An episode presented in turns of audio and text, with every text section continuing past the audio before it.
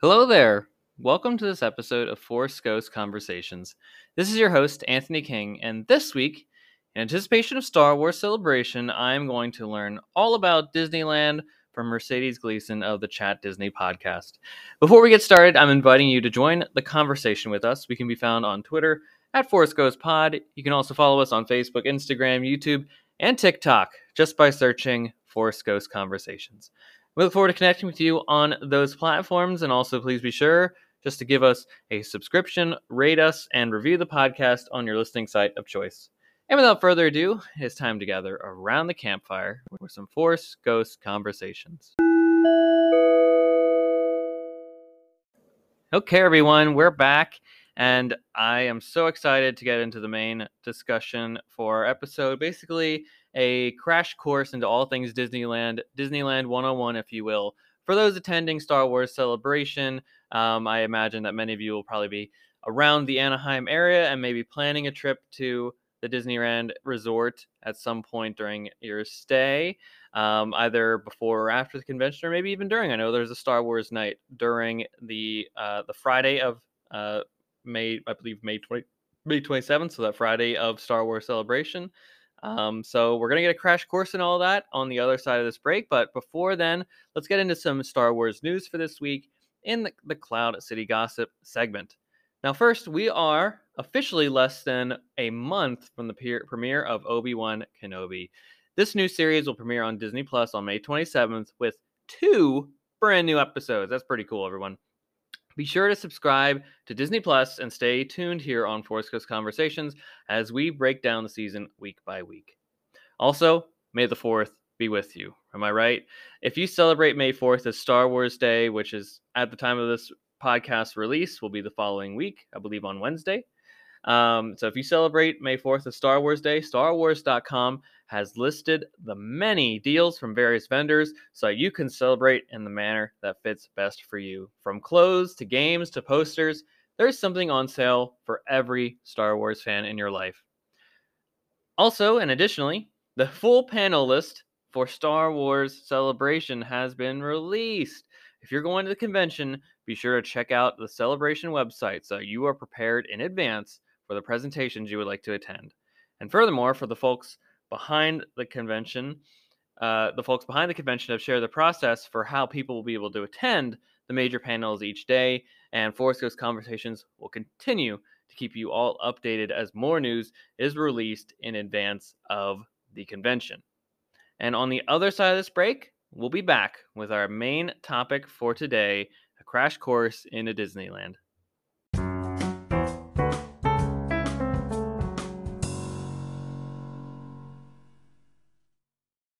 Okay, everyone, welcome back to Force Ghost Conversations.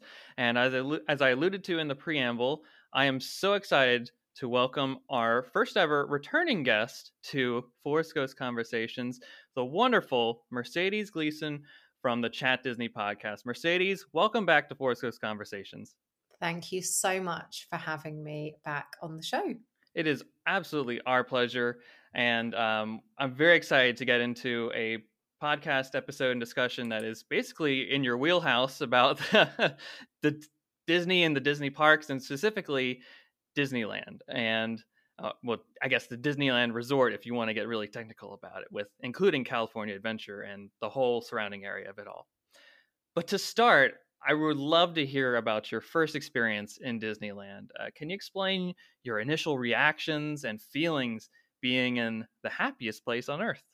Absolutely. So just to give a bit of a, a bit of lay of the land, in the UK, it's not very typical to go to Disneyland. We normally, growing up, families will go to either Disneyland Paris or Walt Disney World. However, my best friend and fellow host of the Chat Disney podcast, Tash, she was quite a strange family growing up in that her parents always took her to Disneyland in Anaheim. Mm. And, that's because her father is a big, big Disney fan and Disney loyalist. And, you know, nice. it's the original. So I knew a lot about it, probably more than the average British person, just from hearing her tales. So I really wanted to see the park for myself. And I remember when I first went to Disneyland, and to be honest with you, I was a little underwhelmed. The castle is quite small. And yeah. at that time, it was actually behind scaffolding as well. So I Oh don't know no. what, yeah, I know, right? Typical. I, and I don't know what I thought was going to happen when I walked down Main Street USA. Like I was going to see the ghost of Walt Disney or so. I don't know. but I was expecting some kind of like real emotional feeling. And I'm not quite sure that came. But Mhm. what I would say is, as the trip went on, the floodgates were definitely open when I had to leave. And I think I did feel that emotional connection throughout the trip. But yeah, my initial kind of thoughts walking in was like, ah, it's quite small. There we are. Yeah, I mean, I watched the um they did that wonderful documentary series on Disney Plus that was like the uh, behind the attractions and the one episode focused specifically on the castles and just to see the evolution of it all. I'm just like, wow, that's a smaller castle there, but I like the cool like perspective angle that they had to do in order to make it seem like it's bigger without actually making it physically taller. Absolutely. And they've continued to do that. You know, Disneyland Paris also has a Sleeping Beauty castle. So Mhm. it's kind of, you know, an homage to the original. And even though the castle is taller, they still use that kind of perspective. And we've seen them use that through Main Street USA and Hollywood Studios, Walt Disney Studios, and so on. So, yeah, I mean, the Imagineering is absolutely incredible. And I was very lucky. And as part of my trip at Disneyland, I, I got to do the Walk in Walt's Footsteps tour, which is a behind the scenes uh, tour and you get to go on all of the original attractions that were there on opening day obviously the ones that are still standing and they gave you a little bit more of the history and the background and then the tour finishes by going into the firehouse into walt's apartment and Oh, that was amazing. For me I, I can't even begin to describe what an amazing amazing experience that was and i really have to thank my husband because as i as you will know anthony and anyone who has listened to the chat disney podcast before my husband is not the biggest disney fan and we were going to Disneyland and he booked the tour for me as a surprise because he knew just what it would mean and it was just honestly the best best thing that I could have done. So yeah, if you are, you know, a proper Walt Disney fan and into the history and that sort of stuff, I would definitely recommend the tour. Oh, well, well done to your husband. That's an A plus, A plus gift right there. Um, how cool is that? Getting to see the apartment. I mean, I didn't even know that was possible. That Oh yeah, yeah, you can and they do take your photo. So you're not allowed to take photos, but the cast member that accompanies you up there will take one photo of you on your mobile device. So yeah, really Well, awesome. that's fantastic. Um, so I assume probably people at home are wondering why is a Star Wars podcast talking about Disneyland right now? And and for the folks at home, if, if you've you've been listening to Force Ghost conversations over the last couple of months here, you know that Star Wars Celebration is literally less than a month away at this point, and fortunately for those that will be in attendance, it is in Anaheim. It's right there at the convention center, literally, as far as I understand, looking at a Google map, blocks away from the entrance to both Disneyland and California Adventure. So, and that's kind of the point of this podcast is do a do a Disneyland 101 for those of you at home, such as myself who have not been to the Disneyland era, area ever before. So, Mercedes, for those that may be attending Star Wars Celebration, which again is taking place in Anaheim, um, I imagine that many are planning to go to either the Disneyland Resort or California Adventure at some point during their their trip. So, what are some like the top tips that you would recommend to those that are planning their vacations? Yeah, this is a really good shout. And I guess I'll cater this for people that haven't been to Disneyland before. If you are going as part of the Star, Star Wars celebration, obviously you want to touch all of the Star Wars areas. So Yeah. you've Star Tours, of course, but then you've also got brand new Galaxy's Edge as well. And you've got your two attractions in Galaxy's Edge that you absolutely don't want to miss Smuggler's Run, and then, of course, Rise of the Resistance, which is the biggie and I've not been to Galaxy's Edge yet. I'm going this September to Orlando and I absolutely can't wait. So they're kind of the Star Wars things that you want to hit. And then I would say for anybody who perhaps hasn't been to any Disney park before or hasn't been to Disneyland or it's just a bit of time and you want to really appreciate the unique areas of the park, I think my favorite part of Disneyland, and again, it kind of taps into that whole history and Walt Disney side of it, is the New Orleans area. Mm. So hmm. I think it's New Orleans Square. Yeah. And this is where you have Haunted Mansion, Pirates of the Caribbean. It's totally unique to Disneyland in Anaheim. You don't have anything else like this in the other Disney parks around the world. And not only is it home to two of my favorite attractions, but the vibe and the atmosphere in this area is where you watch Fantasmic. So, those of mm. you that are familiar with the amphitheater setting in Hollywood studios, it's totally different in Disneyland. You literally sit on the ground just in the park, like you would watch fireworks or something, but you're wow. sitting on the floor. Yeah, really weird. And it just happens on like the river. So the river that you have in in it's in Frontierland in Paris, and I'm not quite sure where it is in Walt Disney World. I think it's Frontierland as well. This kind of runs past New Orleans Square, and you literally mm. just sit on the ground. So really amazing atmosphere in the evening, the music, the jazz. You've got the beignets there, and of course the mint julep as well, which was Walt mm. Disney's favorite cocktail. And you can enjoy this in New Orleans Square as well. So that's definitely one area that I absolutely think you need to hit. And then I guess with regards to California Adventure, and I'm sure we'll touch upon this um, throughout today's episode, something that was really wild to me was that I went to California Adventure with very low expectations. I didn't know an awful lot about it, to be completely honest with you. And I absolutely loved it. So then when I went back and watched the Imagineering series and saw mm. how it was essentially just a parking lot that they needed to fill and it kind of didn't really know what it was. And now they're kind of going back and trying to rectify everything. I was really shocked because I was hugely impressed with California Adventure. I liked how relaxed it was and I really liked some of the attractions there, soaring, the Incredicoaster. It's got some real sort of big e-ticket attractions. So yeah, I've mentioned lots of different things there, but obviously the Star Wars stuff definitely hit up New Orleans Square, and yeah, don't dismiss California Adventure. Well, I'm glad that you brought up California Adventure, Ben, and some of you, you alluded to some of the the top attractions there, but you know you, you mentioned it already, and, and and if those at home that haven't already, go watch the Imagineering story. It is phenomenally well done uh, in terms of just a documentary series. You will not regret watching it.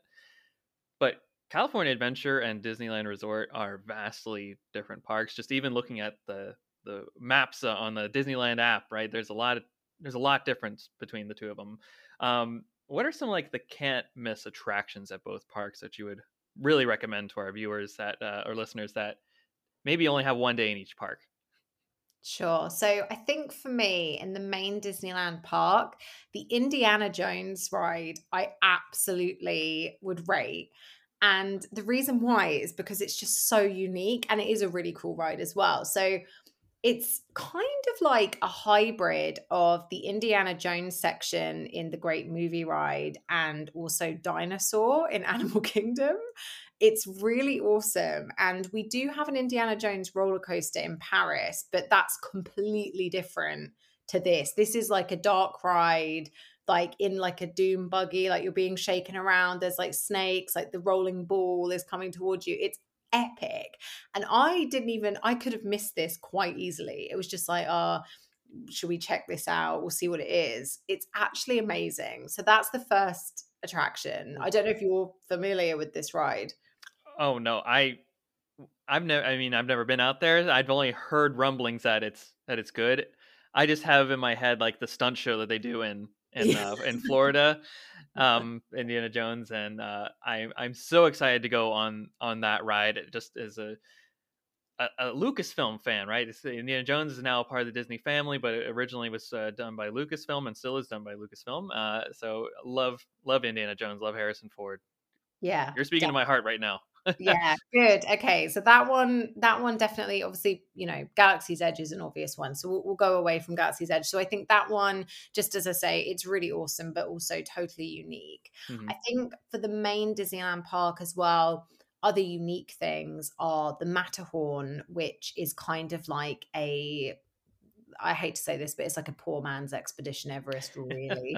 um, so you know, it's it's an original ride. Walt rode it. Will you know help the Imagineers to create it, so it's cool in that sense. Mm-hmm. There's also an Alice in Wonderland dark ride as well, which there isn't in any other park in the in the world. So that's another unique attraction. And then after that, it's all, you know, my favorites that I go on everywhere around the world. So you've got Star Tours and it's the adventure continues. So it's exactly the same as the other versions of it where you've got like the randomization of the different scenes. So that's really cool. And I just love that attraction. And I probably I'd say that's it in terms of the main part because mm-hmm. everything mm. else you can ride in other places. Obviously, Pirates of the Caribbean, Haunted Mansion, they're the first one, so you probably want to take them off. but yeah, you'll you'll be familiar with them. And then moving over to California Adventure, I would probably have to say the Incredicoaster, which was previously known as California Screaming. That's really awesome. And you've got your usuals in there as well. You've got Soaring. That was obviously the original Soaring, the first one ever. Soaring over California is now soaring over the world as well. And you've also got Toy Story Mania in that park as well. But again, it's your standard Toy Story mania. There was something else that I was about to say that's completely escaped my brain while I was talking about unique attractions. I thought something else. I'm sure it will come back to me. Okay. But yeah. Oh, the cars area. That's oh it. yes, yes. Yeah. So I'm sure you've probably seen pictures of this, like just floating around online. But the whole Radiator Springs area is so so well executed mm. just walking around there like you know with a beer or some nachos whatever your vice is it's really awesome and it's really cool to do it in the day but then also at night time when they light it all up oh, cool. so yeah i would definitely again i think you know cars people think oh cars and kind of dismiss it but that area is amazing and then i guess oh california adventure as well we obviously have just done a marvel episode on Chat Disney together, and you've mm-hmm. just reminded me as well of, of course, how could I forget? Hollywood Tower Hotel is Guardian's mission breakout in Disneyland. And I mean, this was something that, as a huge Hollywood Tower Hotel fan, I was quite mortified about when I heard about this, right? And I love the Guardians, but I was quite upset about this. Hmm. And rather controversially, I have to say, I actually think it's better. Wow. Yeah. Wow, I don't know if that's a hot take or not. I'll have to report back on it and let you know. I think a lot of people that have actually been on it, like there's a lot of, I mean, Diz Twitter can be a very negative and dark place anyway. Um, and there's a lot of people that have a lot to say about it, but haven't been on it. Mm-hmm. So I think, you know, I'll try anything once. I'm very, you know, I'm a very opinionated person, but if I haven't experienced something for, my, for myself, I don't really feel like I can give an opinion. So it was very important to me that I went on it. I know there are a lot of people that are like, I'm not even going to go on it. And it was like, no, come on, we need to, we need to see what this is all about. Yeah. And the actual ride mechanism. I don't want to spoil it for you, but they've updated that. So it's much more intense and thrilling than the Hollywood Tower Hotel was. It's more intense. Yes. Yeah. But it kind of like it's it's really interesting. Okay, this is a really weird analogy, and this is just how my brain works. You know how the whole plot of Monsters Inc. is that they realize that instead of screams to sort of fuel mm-hmm. Monstropolis, mm-hmm. they can use laughter. I feel like that's what's happened with this. I feel like they realized that just by tweaking the mechanism slightly, it, it's still that same sensation of dropping, but instead of the the screams of terror, it's mm. this kind of giddy like laughter. I, I remember just laughing the entire as soon as I was strapped in, we were off, and I just felt giddy and full of euphoria the entire time. Oh, and good yeah, it's really cool. And, and what's really awesome about it as well is that every time you ride it, you have a slightly different experience and the music changes as well. Nice. Well, I'm I've never been on the Tower of Terror before. Uh, oh, really? I am gonna share some news about me right now. That I honestly, I'm not super into thrill rides for okay. the most part. I am terrified of roller coasters. um, I I have somehow been on Rock and Roller Coaster twice in my life, and those are wild experiences for everybody on board. I somehow have also been on, I believe it's what the Mission to Mars spaceship or Mission oh, to Mars twice. The the, the, the, the oh. hard version, not the green version. I wish I would have done the green version twice. I've done that twice, and that's more enjoyable than the orange track. Yeah. So me getting on roller coasters is a wild experience to begin with. I love Expedition Everest. That might be my favorite ride over at World at this point, but I don't know what it's the difference there on that one. But um, I am going. I mean, I love the Guardian, so I'm gonna I'm gonna buck up and do it. and do, do it. it. Um, I did. I did want to pick your brain a little bit about a few that you did note here uh, in a bit more detail. So you're as of this week, you're in great company with that Cars discussion here. I I watched Cars three for for the first time this last week. No way! I watched Cars three for the first time two weeks ago. Well, That's so check that out. How And weird is that? and it's very odd and you know small world i guess right um but i don't know i, I want to speak for you but i i frankly really loved it i thought it was i completely subverted my expectations after cars 2 uh, and brought it kind of back down to earth from the first one uh, in many ways and uh, it only made me more excited to at least walk past cars area but i listened to another um, Disney podcast this week that the person went to Disneyland for the first time as well, and they were just raving about Radiator Springs. They said it was their favorite ride in the entire resort, and they Wow. kind of alluded to it being similar to like test test track. Is that is that would you make that same statement? Yeah, definitely. It's a dark ride. It's it's yeah, it's a dark ride that then kind of turns into test track. It's definitely more family friendly than test track. It's like a mm-hmm. tamer version, and then obviously because you've got the Cars IP in there, it's just it's a little bit more Disney than test track. So yeah, I, I I wouldn't say it was one of my favorite attractions, but and and and it does have very long queues, but I kind of it was one of those attractions where it was like I don't really care how long the queue is. I I have to ride this because it's kind of a once in a lifetime opportunity. Right. But that area in general just hugely impressed me and yeah i liked cars 3 too i think the reason that i hadn't watched it was because i was so disappointed with cars 2 Mhm. that i thought nah and then how strange yeah i literally watched it like two weeks ago for the first time but I no i just love that whole franchise Fantastic. Well, yeah, I was putting together an exercise bike for my wife and myself, and uh, I just threw on some background noise. I was like, "Oh, I guess might as well put on a movie I've never watched before." yeah cross it off the list. And boy, I, I found myself just watching the entire movie at the end. You know, poor exercise bike took a little bit longer to put together. oh bless i think now so now that i know that you're not that into coasters i probably would say that you will really enjoy the matterhorn oh, okay. you said about Expedition Everest, and it's kind of like if Expedition Everest and Thunder Mountain had a baby, it would be the Matterhorn. So Okay. I think I think you would like that. Um, what I would say, how, are you with heights? well, I'm. I think I'm okay with heights. It, well, maybe I'm not, based off of how I'm going to qualify it here in a second. Is like I can do inside in the dark roller coasters. Like no, it's like Space Mountain, love it.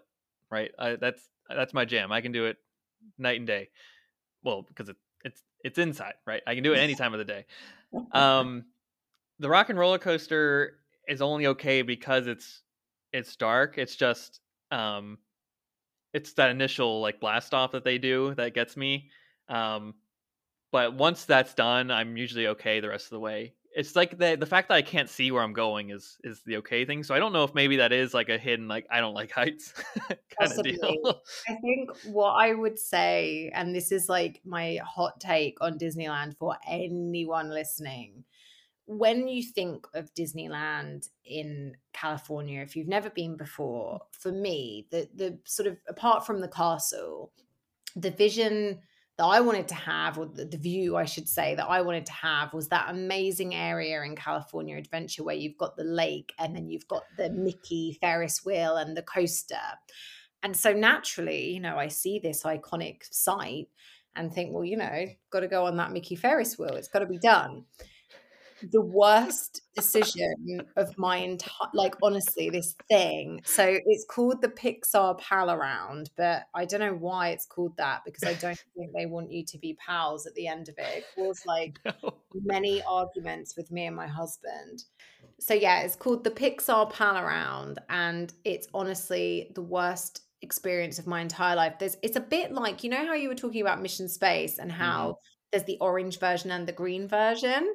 So on this Pixar Pal Around or the Mickey Ferris wheel, Mickey's Fun Wheel, whatever it used to be called, there's like the normal version where you just go around and then I really don't know how to explain this very well, but essentially within the Ferris wheel, you've got these mini little circles and you sort of go round within the bigger circle. Mhm. Basically, it's a horrible, dizzy, hideous experience from a great height. It's super slow, so you're on it for a long time. It's not like if you're hating it, it's going to be over really quickly. It's awful. And I've recounted this story before on the Chat Disney podcast. My husband and I were sat with a very elderly Asian gentleman, and he was just howling the whole time. He was with a toddler who I assume was a grandchild, and he was just the whole time going, oh, oh, oh, like this. And I was just honestly, I'm good with heights as well. I don't have an issue with heights, but because of the wind, I think we took the easy version as well. Oh but it's goodness. just, yeah, I mean, yeah, just I really wouldn't recommend anyone went on that unless they especially enjoyed Ferris wheels. You have solidified me not going on it. I was already planning on not based off of the horror stories I've seen on Disney TikTok about I could they literally they'll just show people oh. swaying Oh, on a breezy yeah. day. I haven't seen that. I'm definitely like that. That sounds very in keeping with the experience that I had. It was traumatic. Oh, I, I can feel the trauma already. I will gladly sit and watch from a distance and just Yeah. enjoy the ambiance as it's That's going. it. You just want to see it like when you walk in and everything. But yeah, I mean, I think yeah, now that now that I know this about you, maybe I would slightly refine my suggestions. I definitely wouldn't advise the Incredicoaster for you. You say you say no to that, okay? Because that was going to be my next question about was about do you recommend it or not? My wife wants me to go on it. She's basically saying like you need to go on this. We're going on it basically, yeah. and I'm like okay, sure, anything for you. I mean, I I love it, but it's two of the things that you just expressed you're not comfortable with. It's a launch coaster and it's outside. So I don't know if it's the best but it fit. doesn't have like big loops and stuff like that where you're going in a circle, right? Because it's like it's a wooden coaster, right? You would think that's not No, possible. Oh, it's not. no. Oh. I'm pretty sure it has at least one inversion. oh boy. Yeah, I'm pretty sure it has an inversion. I could be wrong, but I feel like it does. It's definitely not wooden. oh well, I love my wife, so we'll see. We'll see. I happens. really enjoyed it. It's cool. Like it, it they they rethemed it just after Incredibles 2 came out. Mhm. And you've got like that narrative of like the Jack Jack Num Num cookies and yeah, it's it's a cute theme. Well, I believe they have n- uh, Jack Jack Num Num cookies around the Incredicoaster, so I might have to reward myself with one if and when I survive this. They do. They have many awesome Pixar snacks. So what was Paradise Pier? They've basically rebranded that now Pixar Pier. Mhm. And so there's also where you can get the Senor Buzz churros, which is quite cool. So there's a nice like little kiosk and it's themed around when Buzz turned Spanish in Toy Story 3. Ah, yes. And you've got Angry Dogs as well, which is anger from Inside Out. And you pick how spicy you want the hot dog based on like the anger. So there's like furious, like I don't know what's more angry than furious. That's probably the spiciest one. Raging, I don't know. Um, so that's quite cute.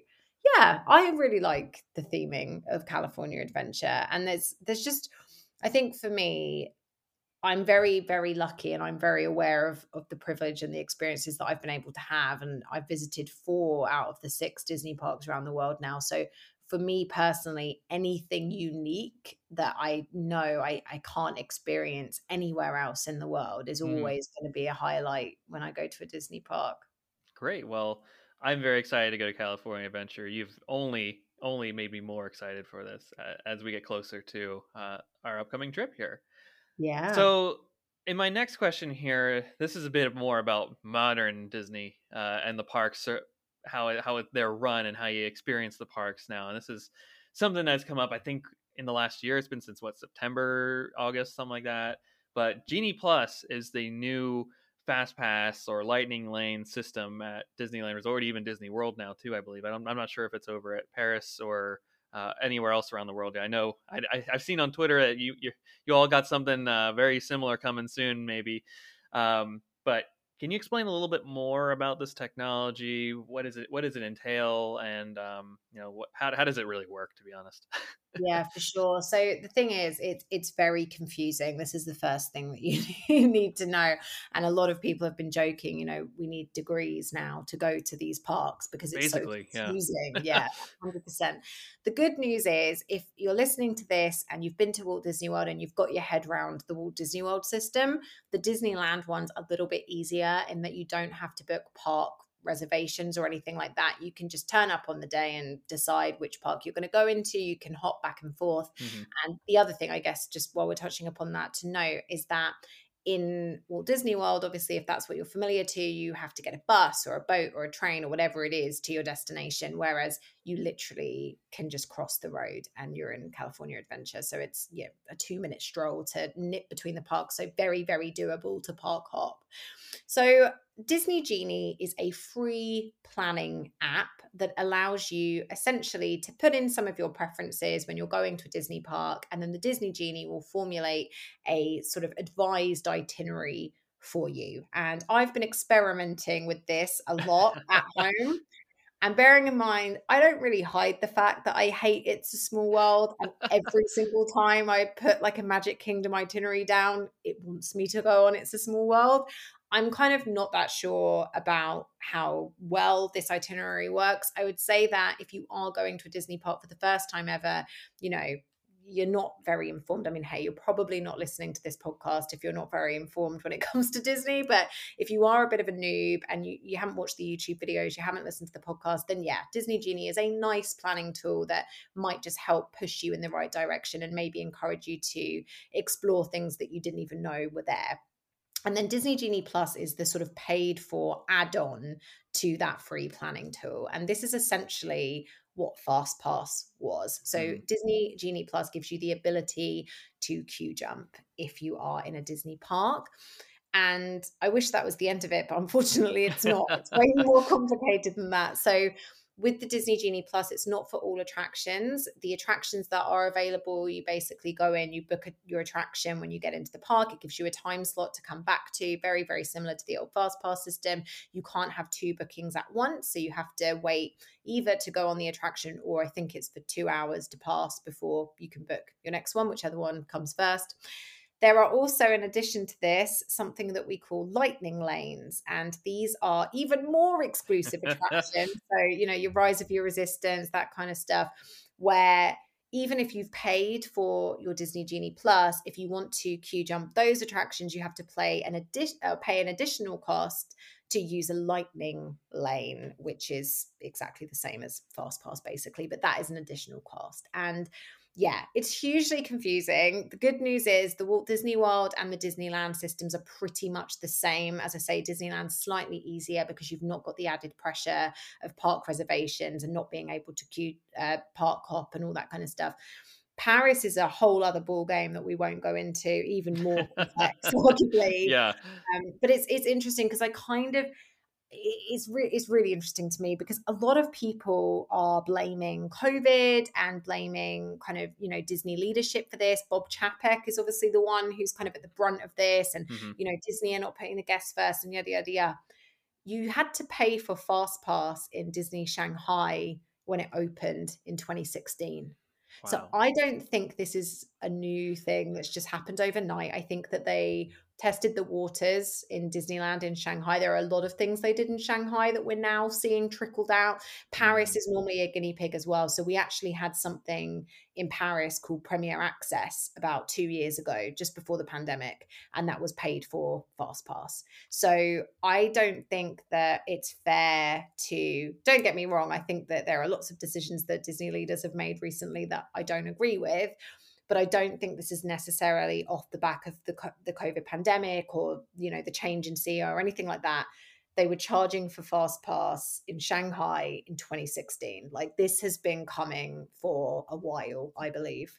Agreed. Uh, it, it's it's like what are you gonna what else are you gonna do right it's it's disney you're gonna be there you want to everyone wants to be on these uh, high high uh anticipated and and and and uh, everybody wants to be on these attractions right so i mean they're going to try and make money off of it and that's the you know the way i look at it is sometimes a non cynical way. You know, you, you pay now and you get to do a cool ride 10 years down the line right it's an investment in in the parks and in the disney brand and it helps fund other things down the line so you know yeah, that's that's, that's how i kind of rationalize my head around it a little bit here just to make it a le- little easier as i'm, I'm yeah i think so i think so and you know it's easy to to look back and reminisce of, of, the way things used to be. And you know especially when we look at walt disney world now the cost for things that used to come you know included.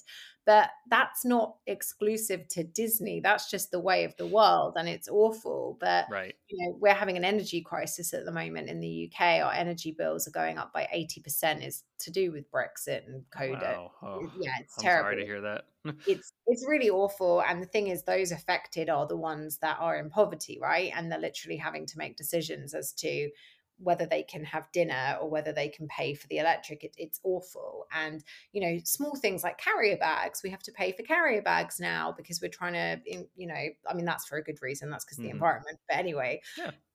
the world changes and you know if you are still able to get to disneyland there are families that are being priced out there are families that you know i saw something on twitter recently it was deeply sad.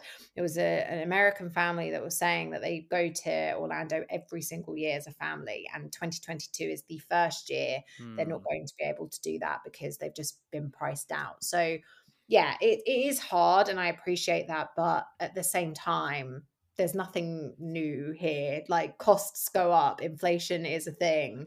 Yeah. And as you say, they know that there will be people that will pay it. So well, and and also these rides that they put together are not cheap and as as we get more inclusive and expanded storytelling creative methods i mean rise of the resistance probably the peak of what they've been able to create imagineering wise right now until tron opens up in you know california or sorry not California, florida and then galaxy guardians of the galaxy cosmic rewind opens up uh i believe at the end of the month too.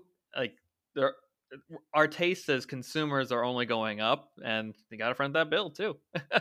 Yeah definitely. Can i just say though i've actually ridden tron because obviously oh, that's the, yeah that's the shanghai ride oh i didn't know you've been to the shanghai park oh yeah yeah so tash lived in china my co-host at chat D- disney oh, yeah oh, this a whole other yeah we'll talk about this another time but yeah oh. so i went out there and visited her for the grand opening so i've done i've done tron and I think that Rise of the Resistance is probably more of Tron's great, but Rise of the Resistance, I haven't been on it yet, but I've watched lots of walkthroughs and things like that. And oh my God, anyone that's going to the Star Wars celebration like this week to go on that ride, like I'm hugely, hugely jealous. I would love to do that. I've actually never been to any Disney park on May the 4th before, but what I have wow. done is um, something called Star Wars: The Season of the Force. I had to think about that. The Season of the Force. I love yes. the sound of it. Yes, you would love it. So I think it's to do with low season and just trying to encourage people to go. But pretty much every January in Disneyland Paris, it's the season of the Force. And they have like this basically takeover and everything is Star Wars themed and they have like you know a brass orchestra when you walk into Walt Disney Studios playing like John Williams music and mm. Cantina band and all that kind of stuff and they have like little shows where you know the stormtroopers will just randomly walk down Main Street USA and you're like what's going on and they'll do a special firework projection show on the Hollywood Tower and it's a Star Wars themed show that's really awesome and they have meet and greets with Rey and Chewie and yeah I've I've been lucky enough to do that twice and it's always amazing. So yeah I'd love to go for Star Wars weekends. I think they still do Star Wars weekends in May in Walt Disney World. I haven't heard anything about it this year so maybe that was a COVID casualty honestly I think it might have been a COVID casualty. I think I think it honestly has been. Uh I will say um in the Star Wars theme of it all, they are doing, I think, three Disneyland Star Wars nights um, where they get special tickets, I believe, where you can only go to Galaxy's Edge.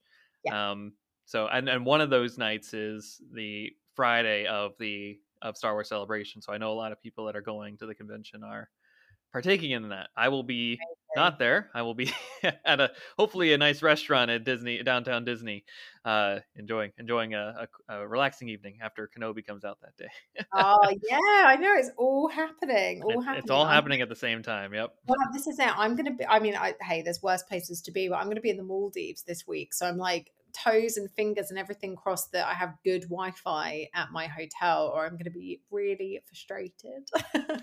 Well, I'm telling you this. Um, Maldives is where Rogue One was filmed.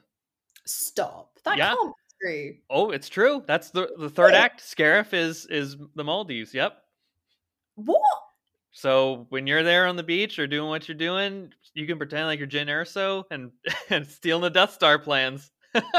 Wow, I'm gonna have to watch that now. That I can't, I actually can't fathom that. I think also people think of the Maldives as like this really like gorgeous, idyllic paradise, and I'm sure for most people it is. But my forecast on my phone for the next week is just consistent thunder and lightning. So I really will. I'll have that like moody kind of grey like mise en scene that they have in Rogue One as well.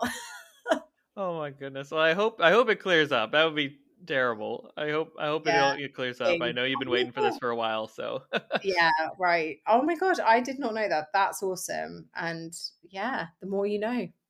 Exactly. Well, getting back to Disneyland here, what is a Disney park without food? You've talked about some of the great uh, offerings that are already around Pixar Pier, um, but what are some of the best food, treats, drinks, and restaurants, both at Disneyland Resort and at California Adventure, that you would recommend to people that Oh. might be visiting the parks? Best question ever. I mean, I honestly am not exaggerating when I say that food is my favorite reason to go to Disney parks. It's the thing that gets me the most excited. And I know that's weird, but it is. And I also, and this is a very bold statement, but I would say that of the four Disney resorts that I've been to, the food at Disneyland is hands down the best. Like Wow. Okay. By a country mile, like a hundred percent. It's so good, so so good. So my standouts, they're kind of most of these are snacks. So I apologize. Oh, actually, one of them's not. So okay, sorry. I'm just so excited. My brain's like, I love it. I love yeah. it. I, I, I got a pen and paper. I'm ready to write down every single Write one of these. So the first one that I highly recommend is the Blue Bayou restaurant. Now, this is the restaurant that's in that amazing New Orleans Square section that we spoke about. And it's inside the Pirates of the Caribbean attraction. So as you're eating your dinner, the boats go past whilst you're eating. If you do want to eat here, I would definitely recommend making your reservation and then the morning of your reservation, pop to the restaurant and just say, hey, my name's Anthony. I've got a restaurant reservation at six or whatever time it is. Please, can I request to be near the water? And they can't guarantee, but they'll try and do what they can to get you that waterside seat. So, definitely recommend doing that. There's also a Fantasmic dinner package. I don't know if this was a COVID casualty, but they used to have a Fantasmic dinner package. So, you could dine at Blue, Blue Bayou. And then so that you didn't have that horrible, like crazy mosh pit experience that can be Fantasmic at Disneyland, you get taken to like a little private viewing area, like right at the front, which is, yeah, I mean, you'll have seen Phantasmic in um in Hollywood studios and I don't want to ruin it but the Fantasmic at Disneyland is even better. Okay. Okay. I don't even know if it's running right now. I don't know if it's back. I'm gonna check it out as soon as we're done with this call here. I'm gonna I'm gonna It look it up. it's worth doing because even though they have it at Hollywood Studios, there's one moment in particular that they have in California that they don't have there, and it's like amazing. So yeah, that's awesome. Definitely recommend Blue Bayou, and you can also get the very famous Disneyland Monte Cristo sandwich from Blue Bayou as well. Mm, They have bought the Monte Cristo to Walt Disney World for the 50th anniversary, but it's normally exclusive to Disneyland. So that's where you can get that guy. The donut stand by the castle is another like must do experience. So they have different flavored donuts every single day, just depending on what donut they want to make. And like you can get Dole Whip flavored donuts. And if you get the Dole Whip one, it will come with like a cute little um, umbrella. There's like a, I had a mini donut that was strawberry lemonade flavor. Like they're just really random concoctions. They change mm. them every mm. So definitely grab yourself a donut. I would say I'm trying to think of things that aren't at Walt Disney World, especially for you. But obviously, anyone going, you've got your usuals, your pretzels, your Dole Whips, and all that kind of stuff. The beignets is a big one as well, because mm-hmm. again, it's exclusive to Disneyland.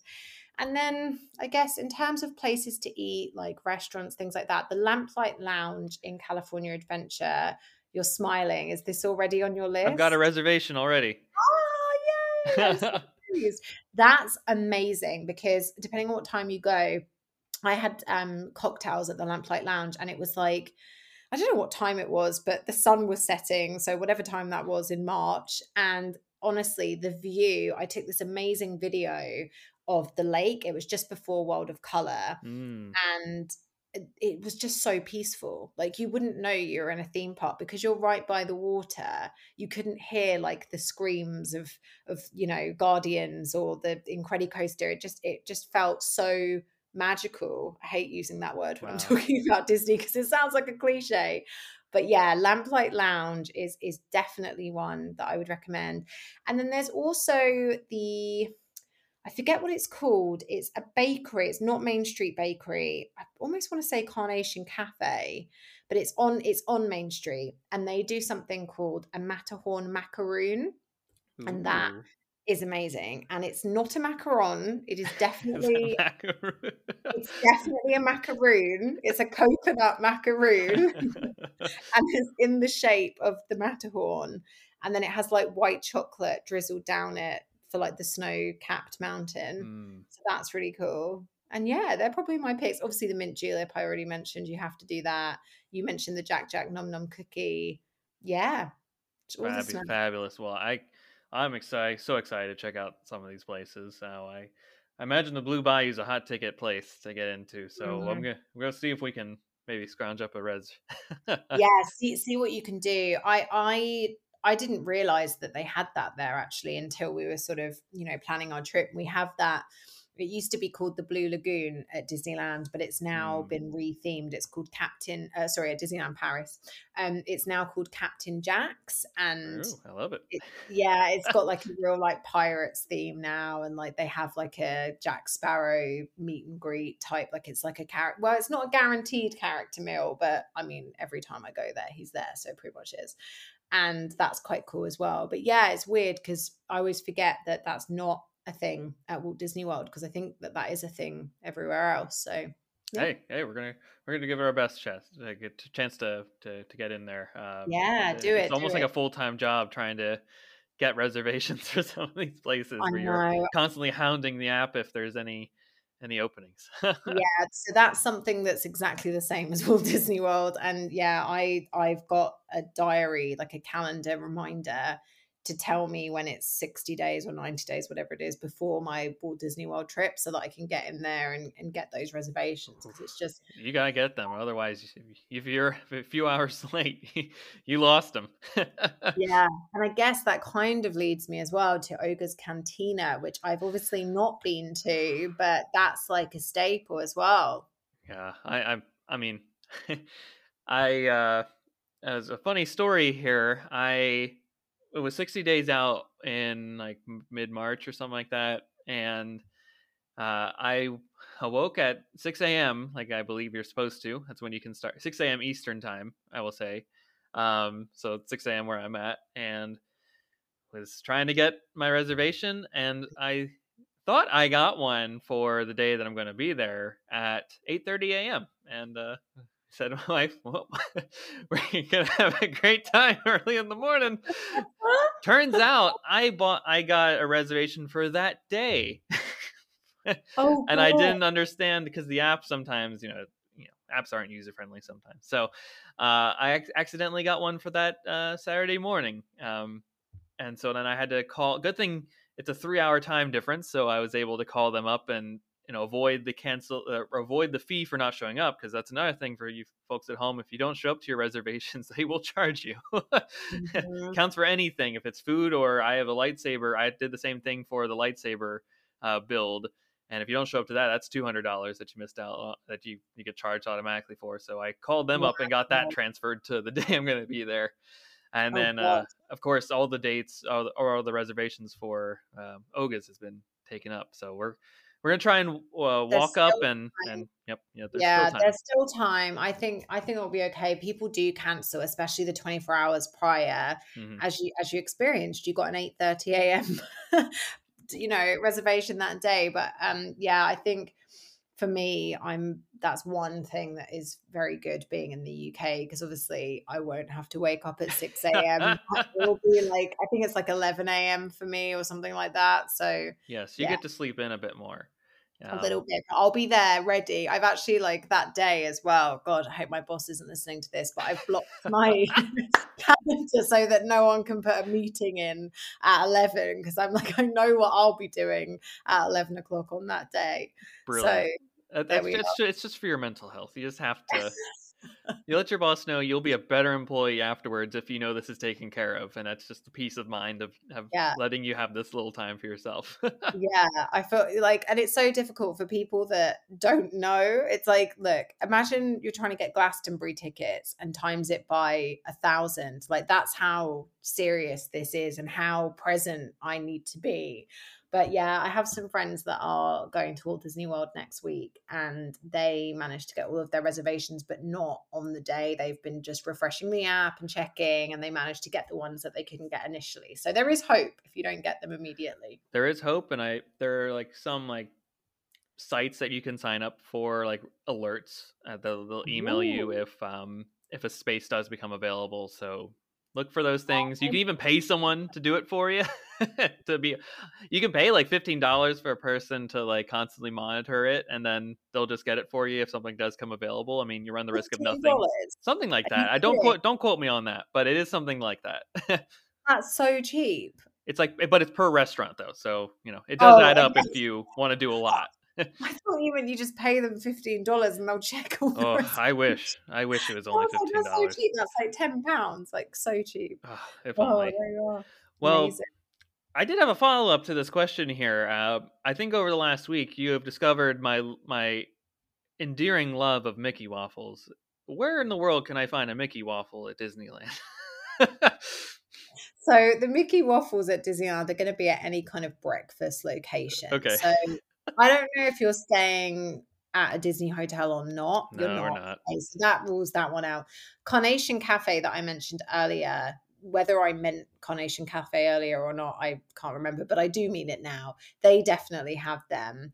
And I think there's a place, you know, you have the the um oh what's it called? Is it Sleepy Hollow in in Orlando where you can get like funnel cake with like whipped cream and cherries and stuff? I think that's Yeah, what it's sounds called about right.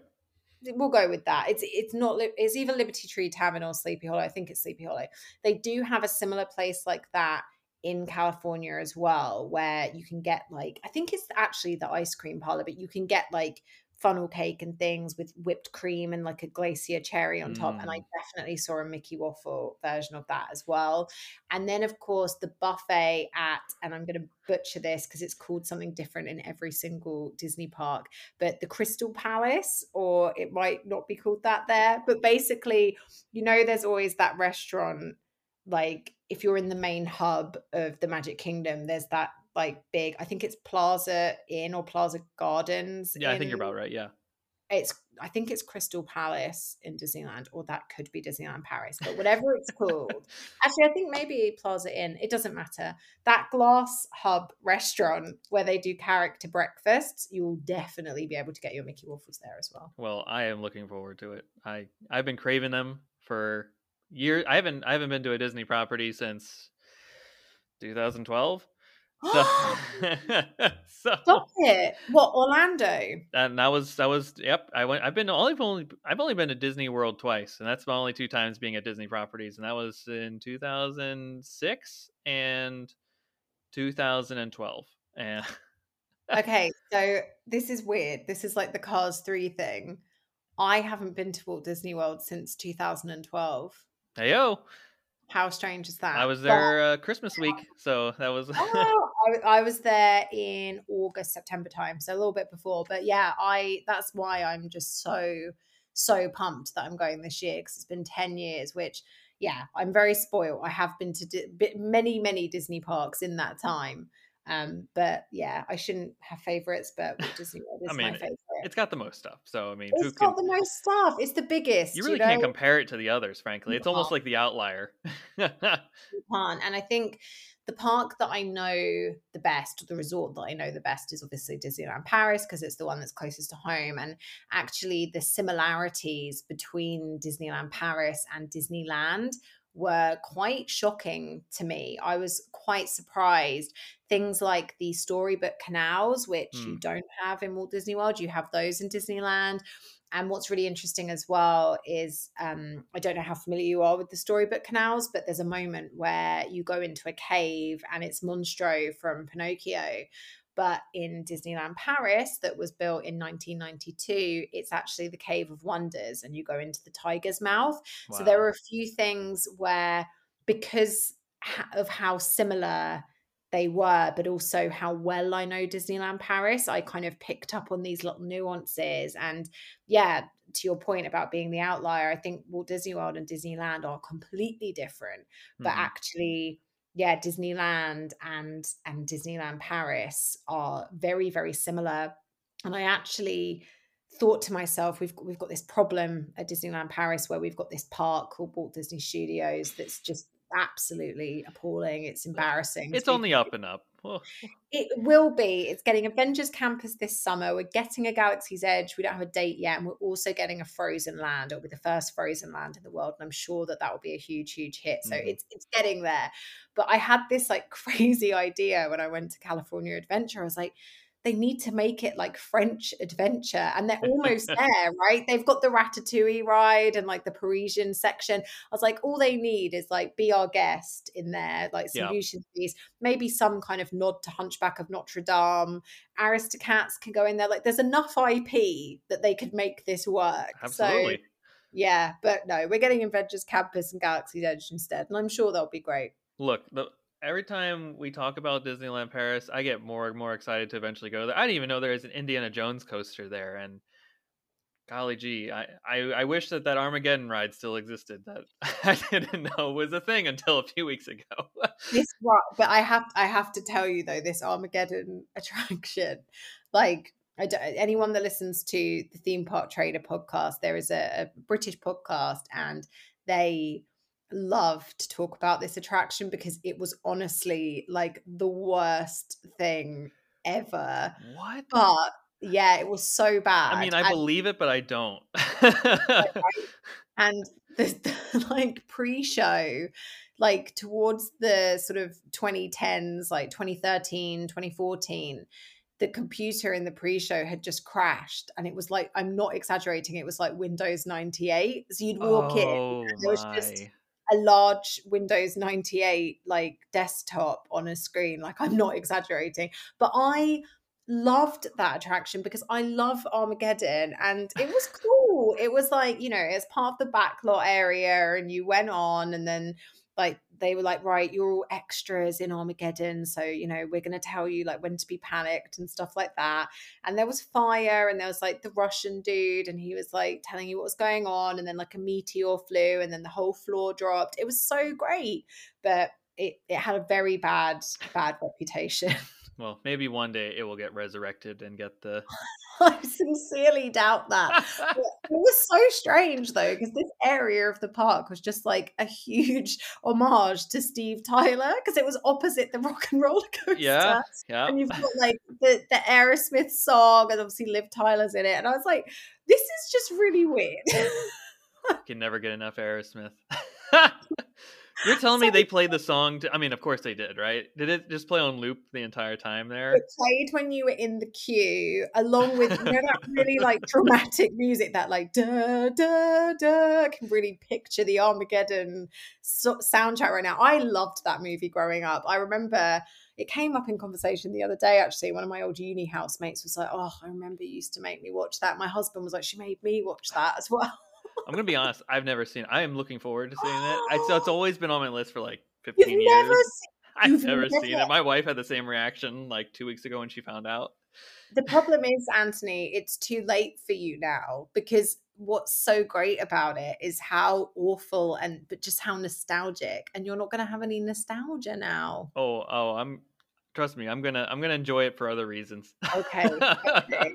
I, I i'm a fan i'm a fan. I won't let anyone say anything bad about that movie. I protect it at all costs. So yeah i mean hey i love the fact that there are weird and wonderful attractions at all of these disney parks. Some are great some are terrible.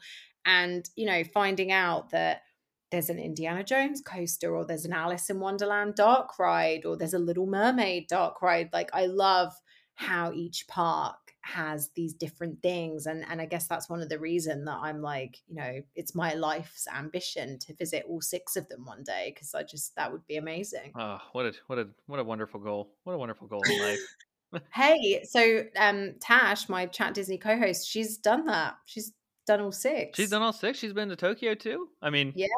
and why not? When you're in Shanghai, you might as well hop a, hop across there and get it done. Yeah.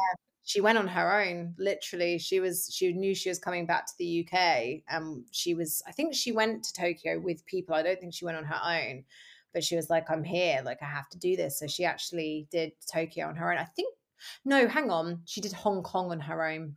Cool Hong was on her own. Tokyo was with friends. Well, Tokyo only gets better and better as, as I've discovered more on Disneyland, Disney TikTok. Uh, they yeah. now have the Toy Story Hotel out yep. there, and they have apparently a full, basically buffet restaurant devoted to the Mickey waffle. And if you could tell, I was in heaven well, the food in Tokyo. So, um, if anyone listening is also, I mean, we're really branching out here from Star Wars to Marvel and beyond. But if anyone's a Mario fan, the Nintendo Land at Universal Tokyo looks so good and the food they have like a bread bowl like a chili bread bowl and it's in one of the cool little toads like the mushroom toad characters from mario wow. and you take the toad's like head off like the red and white spotty hat and then it's filled with chili and they've got like a dessert that's like one of those gold cubes that you like hit for coin like it just looks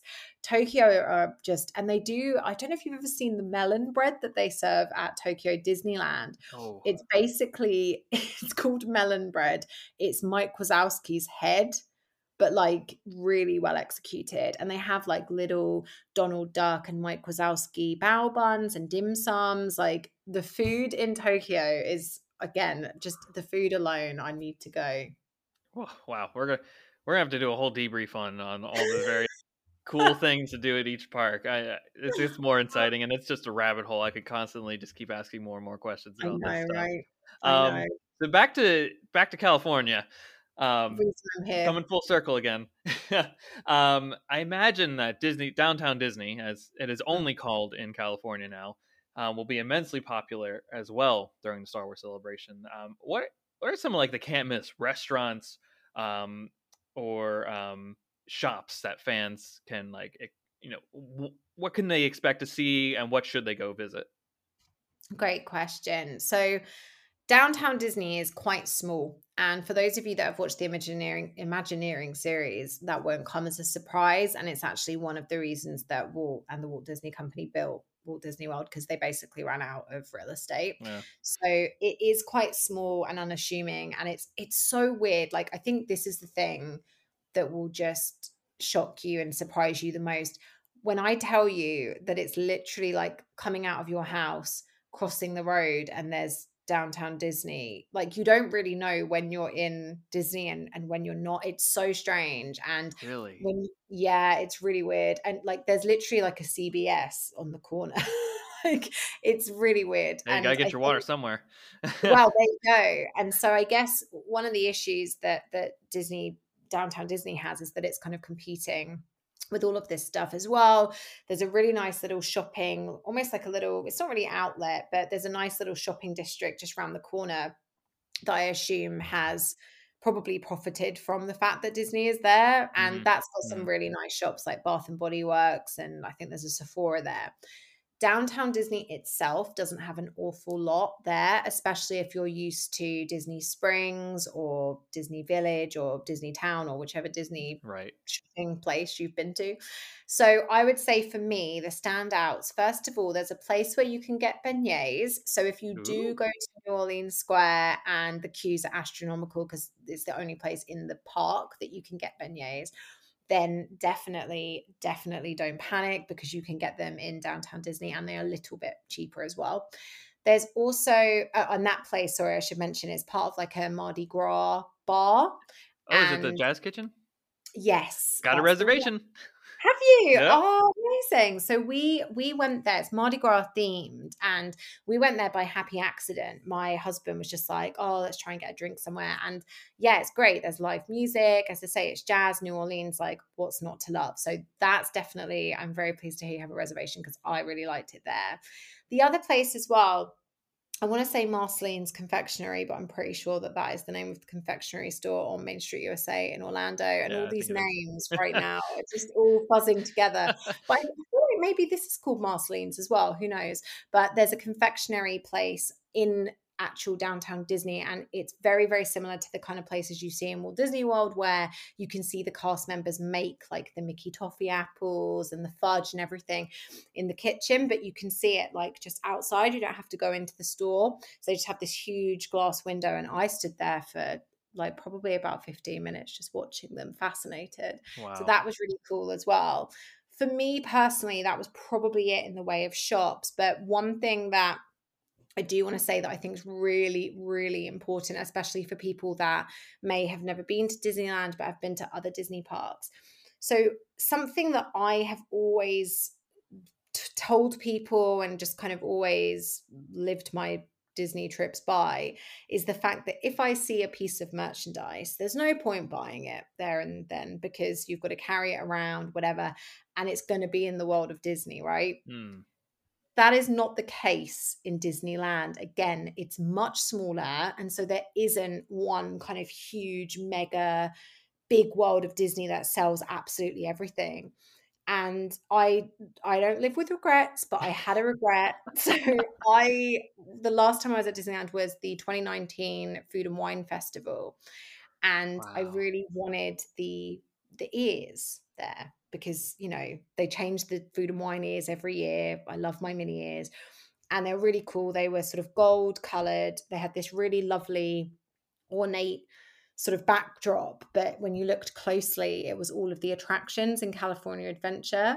And then actually on the bow was a knife and fork, like a real 3D like oh, knife and fork. They're just really, really awesome. And of course, they say in huge letters Disney's California Adventure Food and Wine 2019. It's like, you know, you had to be there. So I decided I was going to buy these ears. And on the last day, we didn't have a park ticket for that day because we were going home, but we said we'd spend the day in downtown Disney and buy all our souvenirs and couldn't because you can only buy those ears at the food and wine kiosk in Disney's California Adventure. And that was the case for lots of things. There was a really gorgeous pin that I wanted that was a Disney D. And I couldn't get a hold of that. I actually managed to get it from one of the hotels in the end, but oh, they weren't great. selling that. Yep, there you are. But they weren't selling that in downtown Disney either. So you know, and like I saw Pirates merch in the Pirates gift shop, and that's normal, right? Mm-hmm. But at Disneyland Paris and at Walt Disney World, you'd see that same Pirates merch in the world of Disney or in another location. Not the case at Disneyland. The shops all sell exclusive merch. So if you see something you want, please buy it. This is a happy story though, because a year later, one of my friends for my birthday managed to track me down a pair of the oh. 2019 food and wine ears. She is a legend. So it is a happy story in uh, the end. I was going to say, I, I, hope you got them, but because I could only imagine what that price is looking like on eBay to well, on the secondhand yeah. market for them. yes, I think she did get them for me from eBay. But as I say, like she knew, I think, the pain that this had caused me. And I just, I remember just being like to security, like, but please, I was going to give like a random person my credit card. And my husband like, no, no, no, not doing that. I was like, but, but what if I? And he's like, no, you're not. This the moment has gone. They're not yours. You failed. I'm like, but there must be something that I could do. And yeah, it was it was really really awful. Um, you were um, going to yeah. all lengths to get this. oh, I was going to get these ears, but yeah, as I say, I I was at peace with it, and then um, yeah, my birthday it was 2020, and it was during lockdown in the UK, and this package oh. arrived, and it had all the like US stickers on it. I was like, what the hell is this? And it was it was the 2019 ears.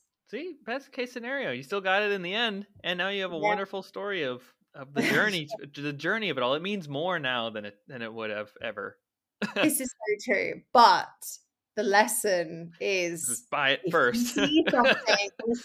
and I never, I never say this whenever anyone comes to me, you know, oh, I'm going to Disneyland Paris for the first time. I'm always like, hey, don't buy it. You're going to see the same stuff like again, again, again. No, not the case at Disneyland. Let's say you can always pay off a credit card. What do they say? Calories don't count at Disney. Oh, yeah. you know, you'll pay it off. You'll pay it off eventually. Just just buy it. You'll find a way to get it home. Money comes and goes, right? That's right. You can't take it with you. You can't take it no. with you. calories don't count at Disneyland because you do so much walking, right? So sure. that's another thing that, you know, is the same at Walt Disney World and Disneyland. You're going to be doing a lot of walking and arguably maybe a little bit more because you probably are going to want to park hop especially i don't know how many days you have on your trip but we had um you have two days. Yep. okay so you're probably going to just do one we're doing one at each yep.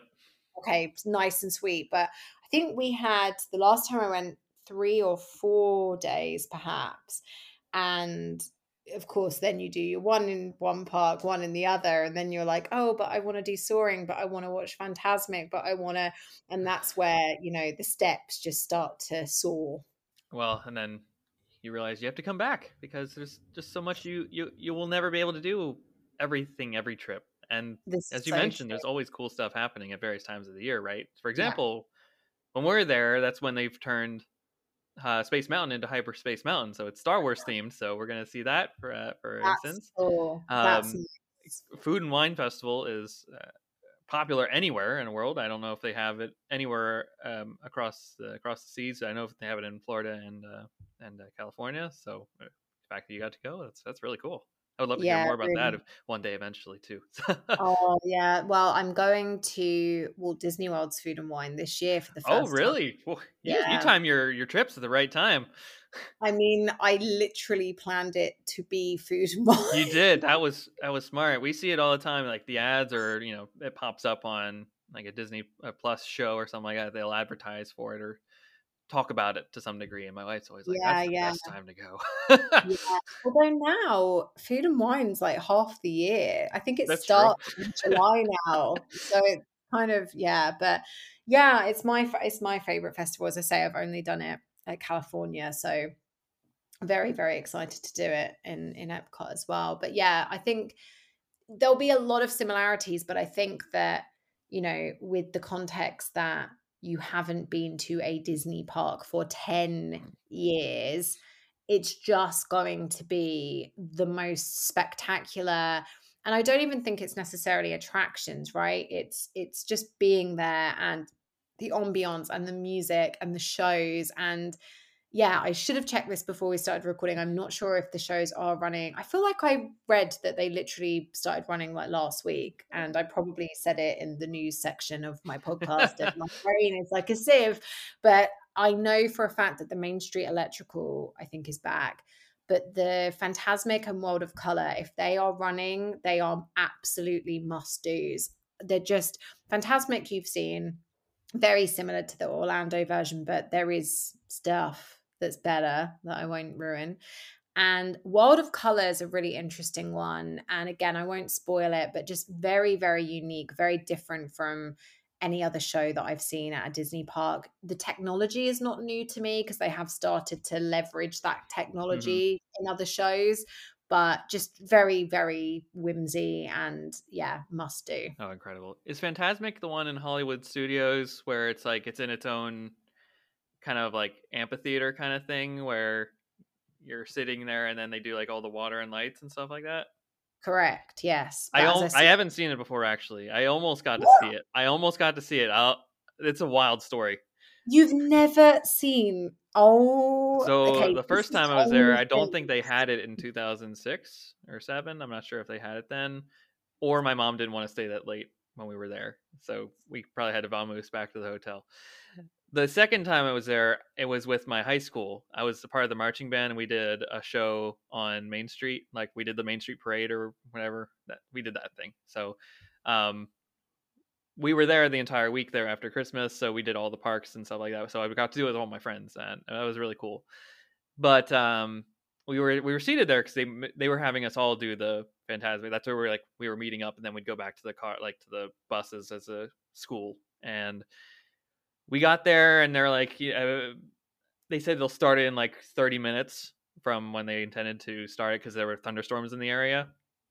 And and we waited the 30 minutes, and then then we got the 30 minutes later the call that they're canceling it for the night Oh. as it starts the heavens just start unloading on us and i believe that was at the other end of the park from where the the parking lot is so all of us had to dash in the pouring down tsunami of rain that was drenching us all from all the way across the park Oh God, that sounds awful. And I this this story doesn't have a happy ending. I'm it does not well maybe it does 10 years later uh, maybe Well, It, it doesn't because I've just checked. And I'm Oh. so sorry. It's the 28th of May. So you've just missed it. But well, that means you have to go back.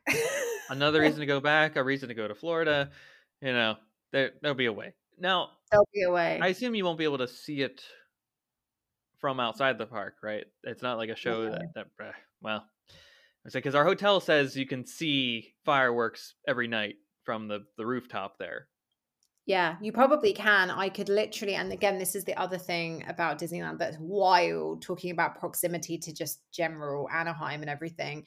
I could see the Guardians of the Galaxy mission breakout from the window of my hotel room, which is like just wild. Like, that's never going to happen in any other Disney park around the world because the whole property and the land around the park is owned by Disney. But just, yeah, very, Ugh. very different in Disneyland. So cool, so cool, so unique. Well, Mercedes, we're at the last question of of our journey here today.